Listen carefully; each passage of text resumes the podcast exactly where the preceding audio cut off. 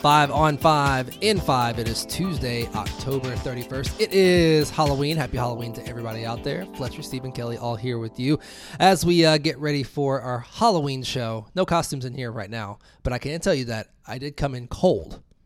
Was So that your costume? that's- it's enveloped Man- me local man like who is costume. cold. Yes. I dress up like that daily, though. You're wishing that you were a skeleton and couldn't actually feel the pain right. of the cold. Yes. Oh God. Listen, yeah, it's cold outside, and uh, meteorologist Randi Rico, I'm gonna put all the blame on her. Uh. I had to moonlight my costume as meteorologist Randi Rico yesterday at the gym and let people know that it was going to be very chilly and with the potential of flurries tonight. So let's talk about it. Did Can't you get avoid it. icy stairs? Wow. We've all hung out with Donovan a little too often here. Our lovely, fearless leader, executive producer Donovan Klein. Let's talk about the forecast. So today, high of 45. Now, she did make a good point. Don't be fooled by the mid afternoon sunshine and that it's going to be nice and warm for trick or treat or even like comfortable because it's not. Uh, temperatures will then drop right as you're getting ready to go out again. Overnight, we are talking about a low of 27. And yes, the snowy little icon is on all of your apps. So, flurries only, nothing major that's going to stick around. Similar tomorrow weather with the highs only in the mid 40s, partly cloudy. Um, so we kind of continue this pattern, putting us in the mind of you know we uh, we may have said goodbye to those nice warm days for good until 2024. Right. Is it weird to say that I forgot how cold it could get when I was walking to my car yesterday? I was No. like, No. man, it No, no, is Not at all. cold. Yeah, you know? yeah, And it was only in the 40s yesterday too. And you get up into the 90s for you know months on end. You get so used to it, and then it's like it hits you. Right the weekend face. looks like 60s so you know we might get we might get a little reprieve there. We don't have to jump all in at once. So yeah just not great timing with trick or treat. Well, don't call it a comeback this weekend, and uh, I hope Kelly will not give me any cold shoulders from my icy stare joke earlier. But A flurry of puns i will. from i will Stephen Albritton this morning. already happening. All right, five on five and five. You all know the rules. Five stories on Channel Five in five minutes. Fletcher, our first story, please. Yes, our first story. Uh, if you were traveling through or in Indiana, you were uh, there's chances you could have been affected by this. At least one person has died in a fatal crash that caused and is continuing to cause major delays on I-74 in Batesville this morning. Now, right now we're sitting at 8:10, and this has been going on for a couple of hours at this point. One person has passed. We were watching uh, live pictures from our photojournalist who is out there, and it is a violent, very violent crash. The boxes all over the road. Going to take a few hours uh, to clean this one up. Uh, we were talking. There was another. Uh, crash in this area i think just last week as well so not sure what's happening in this part of the road here on 74 around the batesville area but uh, just be careful when you're out on the roads especially as we get into more of a travel season coming up for the holidays but the indiana department of transportation says it's going to be at least 10 a.m before the westbound lane there reopens We see a lot of crashes, and this is one of those that even as people who do what we do and see crashes, you kind of took aback at Yeah. the pictures Could that not are coming tell from the scene. where Yeah. the cab was and uh, just a bad one Yeah. So we'll we'll of course keep you updated uh, once we learn more about the crash and as soon as that road is open on our website at WLWT.com.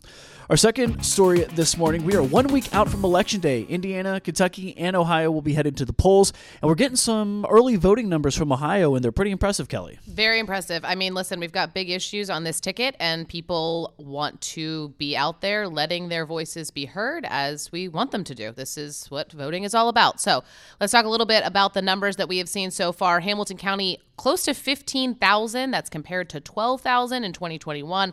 Butler County is at 15,000. That's uh, they had less than 10,000 in 2021. Warren County also hovering around that same number. They had less than 5,000 in 2021, and then Clermont County around 8,600. They had less than 2,000 in 2021. So, I mean, we are shattering numbers when it comes to the 2021 election. Um, again, people have a lot to say when it comes to issue one, issue two, issue 22, uh, depending on where you vote, what counts in your district. Um, and I think a lot of people also realizing the importance of local elections. I think the school board members have been a very big conversation as of late, and people want to make sure that they are paying attention to all of those smaller elections that can have impacts later on down the road. Right. Those numbers, of course, the early voting numbers in 2021, the benchmark, because that was the last Ohio election that did not include a White House race or a Senate race. So, kind of the more traditional off year style of numbers. Uh, significant increases. And we have a voting guide uh, that features where you can vote, what times those early voting places are open, as well as a guide to all the issues Kelly just mentioned on our website. Again, that's at WLWT.com. Our third story this morning, uh, not only Halloween today, but also the last day of Breast Cancer Awareness Month. And Stephen, uh, our Meredith Stutz brought us a story of a man advocating for the cause because he himself is a survivor. Yeah, it's not something you hear very often. Only about 530 men die each year from breast cancer, but men can still get breast cancer among uh, many other types. Uh, the American Cancer Society says about 2,800 new cases will be found in men this year. But uh, John Hall lives out in Milford. You know, he just became suspicious. He listening to his body when he was waking up with wet T-shirts. Uh, he thought it was toothpaste actually, but he went and got a mammogram, got the ultrasound. Turned out he had stage one breast cancer. He's doing very very well now. Uh, he didn't have to do chemo, didn't have to do radiation, so they were able to treat him pretty easily there.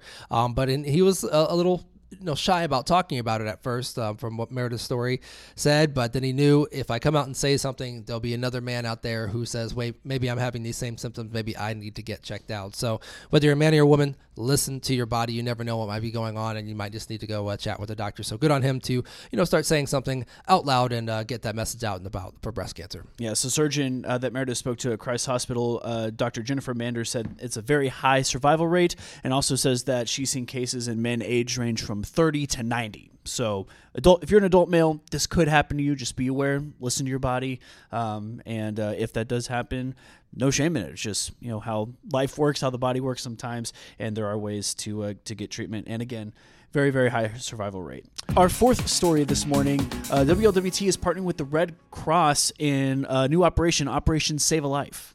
This is awesome. Listen, we're coming up on the Bills Bengals game, which everyone immediately goes back to that Monday Night Football game with Damar Hamlin and when he went down, and how we talked about for months after that how important and very literally vital it was to everyone knowing exactly how to respond on the field saved his life. So uh, we are launching this with the red cross in hopes of providing cpr training to people without the barrier of the financial challenge because it's not always a cheap course. It's it's simple to learn. However those dummies cost money, the instructors cost money, the programs cost money. So um, we are taking out that financial barrier and trying to make it more accessible for more people. So Operation Save a Life, we will talk about the different situations throughout the week in which people got training and then were able to put that into action. Danielle Dindak had an incredible story of a Northern Kentucky father who watched everything happen with Damar Hamlin, had a conversation with friends of his and said, hey, we should all get trained. Days later, he himself had a cardiac situation. Those people had been trained and were able to help save his life.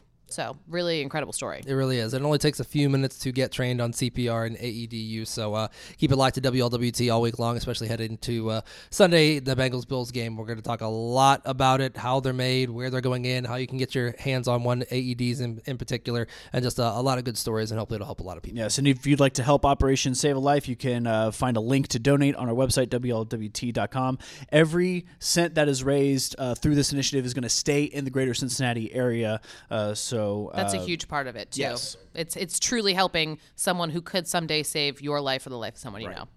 And our final story, kind of bookending this, we talked about how cold it is. We talked about the beginnings of the winter feel. Uh, well, winter, whether we like it or not, is here, and uh, there's more to preparing for the winter than just having lots of layers as you step outside. Yes, right now we're talking about your car. Check your tires, check your windshield wipers, get your fluids changed, things like that, and just kind of just be aware that we are going into the season where you do not want to get stuck on the side of the road at night, stuck in the snow or whatever it might be, or even just a casual breakdown. You don't get to, want to get stuck at any time, but particularly when the temperature is like 15 to 20 degrees and, and you're uh, you know out there by yourself. So uh, it's just important to have a safety kit in your in your trunk, whether it be blankets, salt, sand, small shovel, things like that, and uh, you'll be safe. That's what we want, Kelly. Yep. I'm just reminding myself to do all of this because That's why I I, said Kelly. like to I like to drive on empty. Listen, it's Reminder, fun to you're low live right on the now. edge. Yep, and I'm gonna go get gas here in a second Yep. because otherwise I have to call my husband and have him help me on the side of the road, and he's done that before and is not happy about it. Yeah, AAA says uh, over half of their weather-related accidents happen in the wintertime, so it's always good to be double, triple, Yeah. Quadruple check. Uh, Throw a like bottle Steve- of water in there. Just really little simple stuff that honestly you might find you needed at a completely different time. Hopefully not in the case of emergency, but you'll be happy you have it. Right. As Stephen was saying, you don't want to get stuck anywhere, especially when it's five degrees and there's snow on the ground. Yes. Don't forget to check your spare tire. That too. Make sure that one's good too. Look at look at that. All right, that's five on five and five. That's Fletcher. That's Kelly. It'll be five on five and five ish today. Yeah. A little long, but you listen because you enjoy our voices, right? Sure. That's why I listen. I I heard them all say yes. Yeah. we'll be back tomorrow.